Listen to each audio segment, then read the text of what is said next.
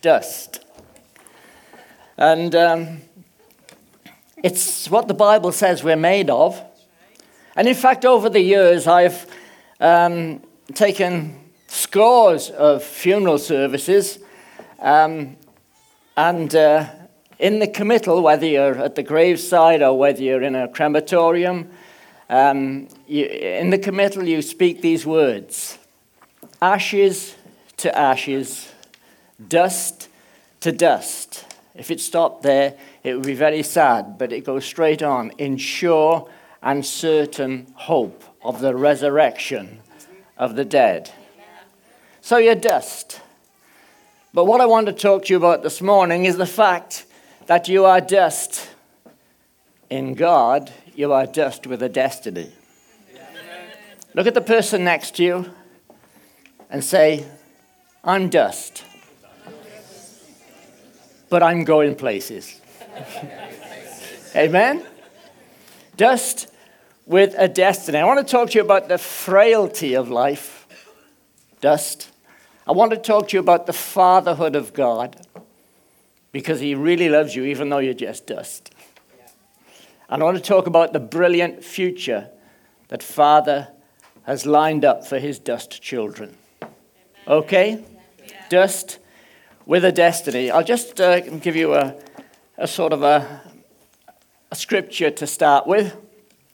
King David writing Psalm 103, up to verse 13 and 14, and it goes a bit like this The Lord is like a father to his children, tender and compassionate to those who worship him.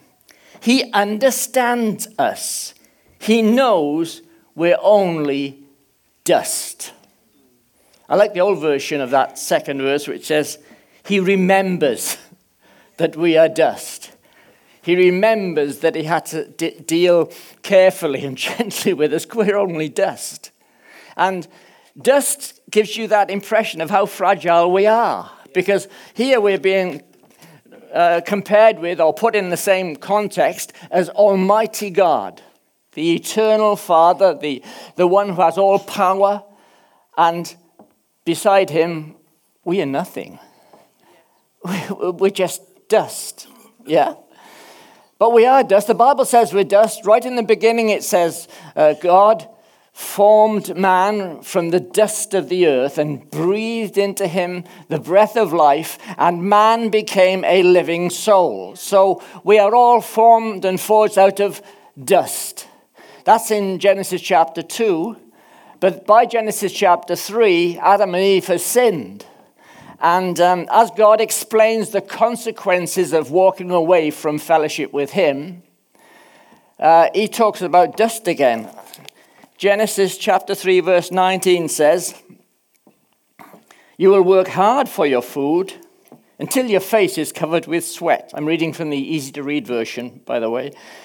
You will work hard until the day you die, and then you will become dust again.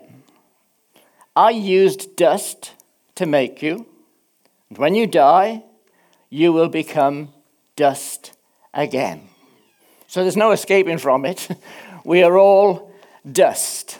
And that speaks and points at the fragility and the frailty of our lives. And in fact, as time goes on and you get older, you begin to real just, realize just how frail and fragile this dust is. Yeah? yeah? So there's a sense in which uh, your, your dustness catches, catches up with you as you get older. And I'm going to read a passage for the text was from David, King David. His son Solomon also wrote about dust, but he wrote quite um, a little sort of explanation of just how frail and how fragile you become in old age. It really punches home the dust thing. And uh, you get it in, in, in the book of Ecclesiastes because that's the book when Solomon has got old.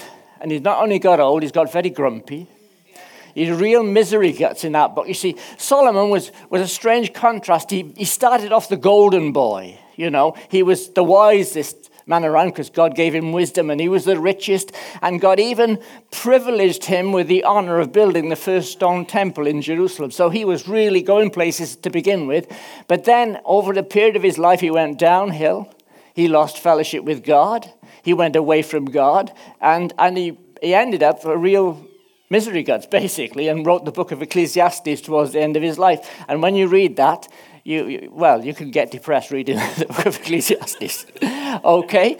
And so at the end of that, rather, by the way, uh, the reason he went downhill was partly because he, uh, in, in, at, at the, in the early stages, just after he wrote the book of Proverbs, he wrote the book of Song of Solomon, which is the most erotic book in the Bible.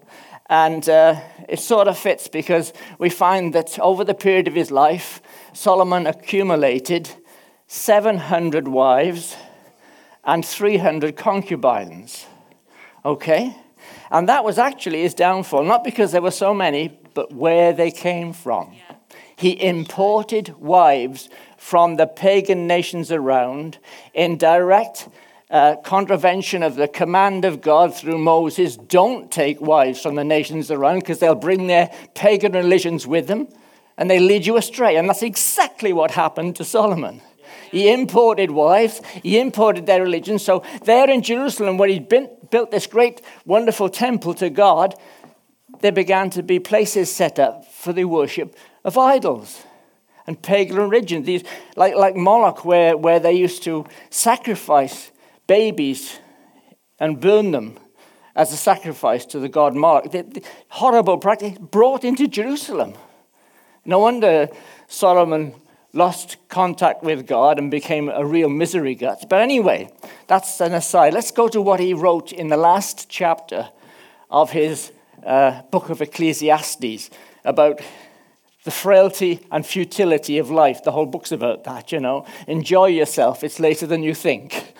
Enjoy yourself while you're still in the pink. The years go by as quickly as a wink.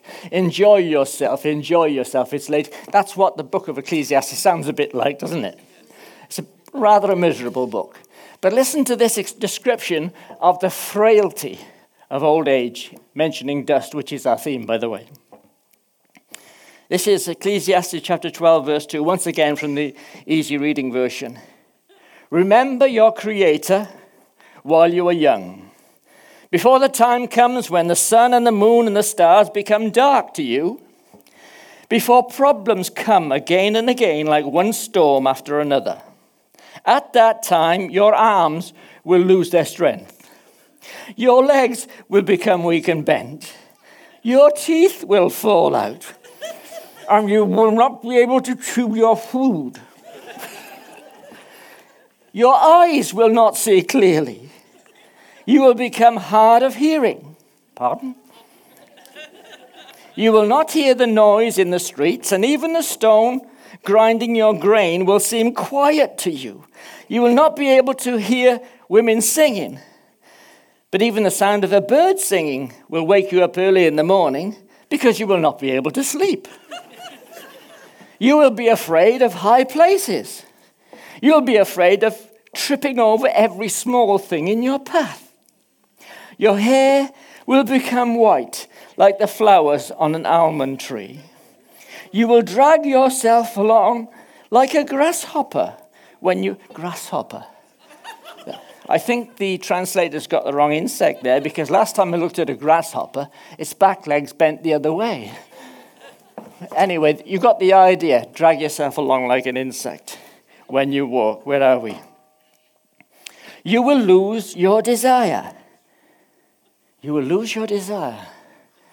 Shucks, Solomon, no wonder you got miserable. What with 700 wives 300 concubines, and then the family business closes down.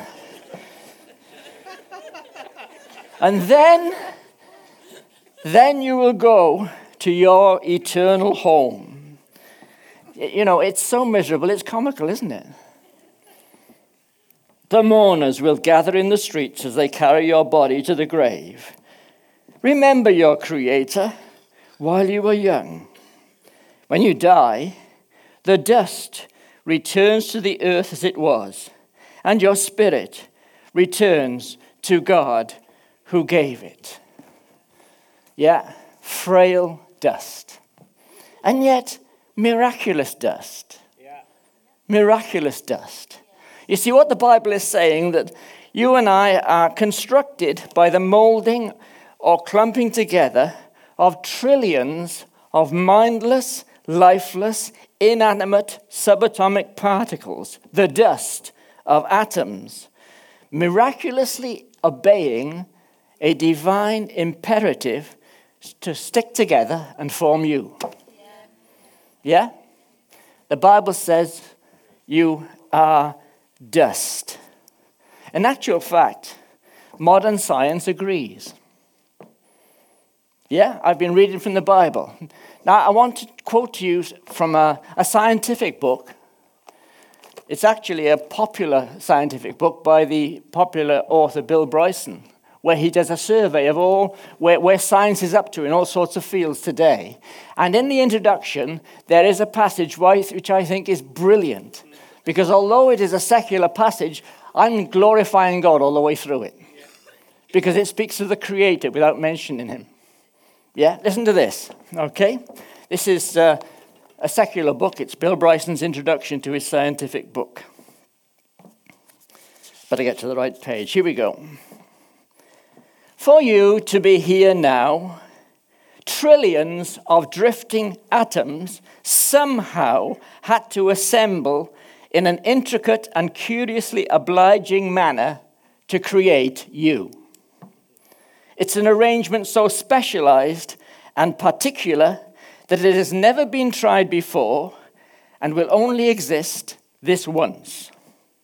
For the next however many years, these tiny particles will uncomplainingly engage in all the billions of deft, cooperative efforts necessary to keep you intact and let you experience the supremely agreeable but generally underappreciated state known as existence.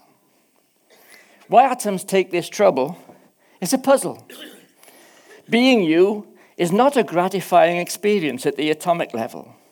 For all their devoted attention, your atoms don't actually care about you. Indeed, they don't even know that you are there. They don't even know that they are there.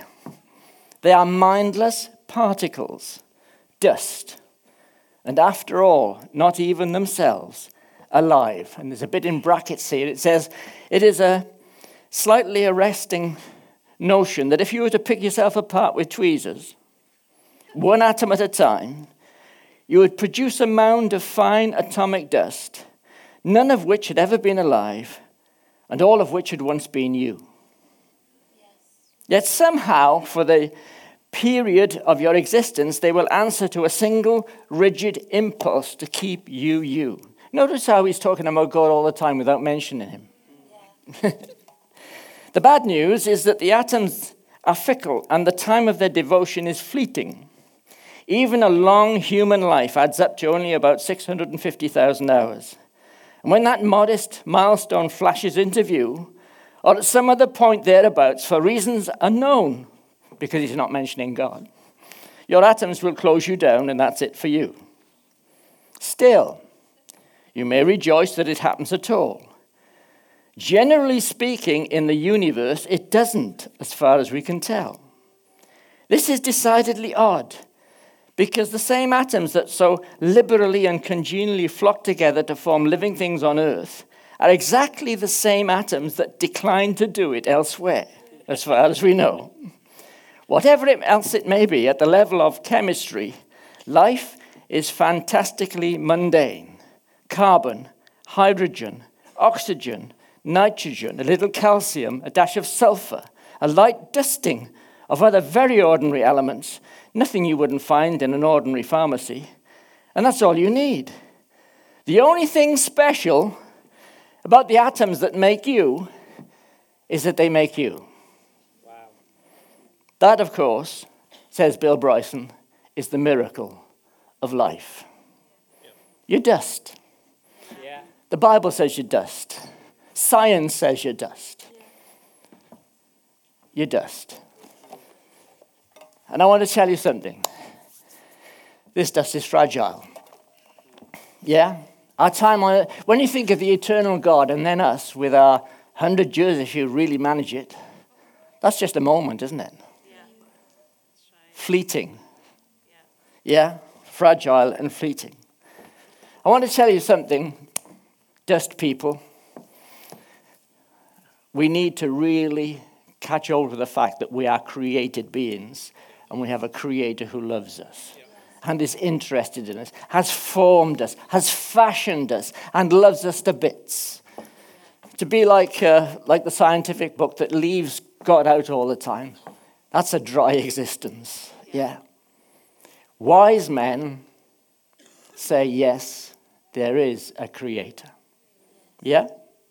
Napoleon was once on a voyage somewhere in a ship and he was standing by the ship's rail. It was night and he was looking out over the calm sea clear sky filled with a myriad stars. And a few yards away, his officers were discussing and uh, trying to sound very sort of uh, knowledgeable, discussing whether God exists and agreeing that he didn't, which was the popular thing at the time in that group. And so they all agreed that God doesn't exist. And then one of them called over to their commander, Napoleon, and, and uh, they said, Sir, well, what do you think of this? Does God exist? And Napoleon looked at them and then he looked up at all the stars. He says, Gentlemen, who made that? Yeah? Wise men admit there is a creator. Amen? Amen. And so we are created out of dust and we are fragile.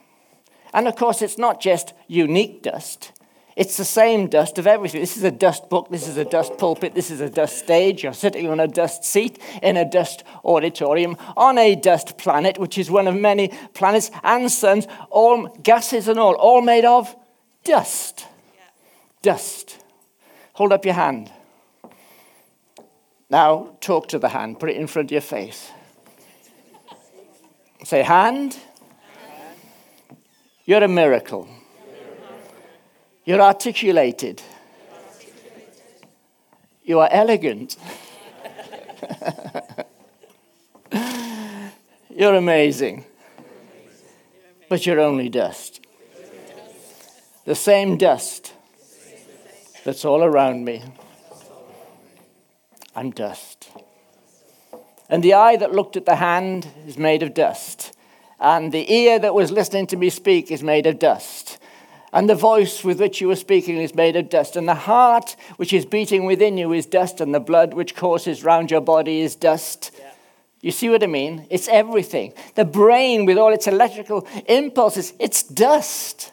We are made of subatomic particles. Yeah. And the only thing holding us together is the one that put us together in the first place. Yeah. We are dust. We are dust. There's, there's one from Job. I've passed it, but I'll just read it now. Job talking to God. Remember that you've made me like clay, and will you return me to dust? Did you not pour me out like milk and curdle me like cheese? You clothed me with skin and flesh and knit me together with bones and sinews, and you have granted me life and steadfast love and your care has preserved my spirit. That's Job when he was right in the middle of his troubles. He still knew that God was a loving God, even though he was sitting there in the dust of the ash pit. Yeah. Ashes to ashes, dust to dust. And so, you're dust. But there's good news. And that is the other part of, of what David said in that Psalm 103 the Lord is like a father to his children. God loves you with what I'm going to call this morning parental love. You see, the fact that God made you could be that he was just an artisan, a craftsman that made something. It's very nice. But no, you are his offspring. He has put something of himself into you. And when you are the offspring of, of a parent, that parent has a special sort of identification, a special sort of love. And it says, David says, Now the Lord loves his children like a father, like a parent. Parental love can be so deep. And you know, parental love even loves what everybody else would think of as unlovely. Do you know that? And God loves you. And the only way you can get to verify that God loves you is by personal experience. Yeah? Do you know, when I was a, a boy, about eight years of age, I used to, I was playing with a gang of my friends from school up in the woods, and uh, I had a new toy pistol, and we were playing that sort of game where you were in two bands, sort of attacking each other and things. But during the course of the game, I lost my pistol, my gun. And uh, I got the other lads to search the woods with me everywhere we'd been, and we couldn't find it. And eventually, they had to go off to the village, and I was left on my own, and I went all around the woods again, eight years of age, couldn't see my gun anywhere. And so I remember standing on a path under a big beech tree right in the middle of the wood, and standing there and thinking, well, in Sunday school, they say you can pray. And uh, so I stood there, eight years of age, closed my eyes because I think that's what you're supposed to do. I said, God, can I please have my gun back? And I opened my eyes, and there was my gun. And it wasn't on the floor. Just beside the path, two briars had grown in two hoops, forming a cross. And lying at the center of the cross, within reach, not having to bend, within reach was my gun. Thank you, God. And I went home. But I want to tell you, there was born in that young boy's heart the knowledge that I have a father who loves me, an indulgent father. And I want to tell you, God loves you. And the only way you can find out about that is to try it for yourself. You know, God loves you so much that He became a man, Jesus. God loves you so much that Jesus died on the cross to pay for your sin, to pay for what is blocking the, the, the connection between you and God so that you can be in fellowship and relationship with Father again. And so he came and he died. And then he sent his Holy Spirit so that you can live a life that goes beyond the limitations of your dust frame. The Holy Spirit is a go beyond spirit. You know that, don't you? That's why all the disciples were able to do things that they wouldn't naturally and normally be able to do, and know things that they couldn't naturally and normally be able to know. They saw healings, they saw, and so can we today, and do we today. The Holy Spirit is part of God's careful planning yeah. to make up for the fact that we are dust. Yeah. yeah. But we're loved dust. Yeah. And not only that, when I finish with this dust body, I've got a new one without the frailties, without the faults, without the limitations. In this life, I have to have the Holy Spirit to be able to up my game and serve God and do things and know things that I couldn't naturally do by using that supernatural power of the Holy Spirit. But when I get my new body, that operates at that level anyway. The same level as Jesus when he was on earth. That's the body I've got lined up. It's prepared for me, you know that, don't you? This one may be wearing out, but I got another one. I'm going places. Amen. But I want to say that uh, that experience of God's provision and the Father's love, the only way you can verify it is to try it for yourself. The only way you can see how the Father's love can work in your life is to invite Him into your life, to give yourself to Him. Yeah? And that's why it's so very, very important to realize that there was a purpose in Jesus coming, a purpose in Jesus dying, a purpose in Him rising from the dead, a purpose in church, even. It's for us all to come into a personal relationship with our yeah. doting Father and to experience His love and His presence with us every day of this life and forever. Jesus died on the cross to pay for that for you. Have you given your life to Jesus yet? Have you started to experience that love yet? Yeah? I was eight. I was actually 11 before I made a, a formal commitment as a Christian, if you know what I mean. But already at the age of eight, I knew that God loved me. I want to tell you, God loves you too.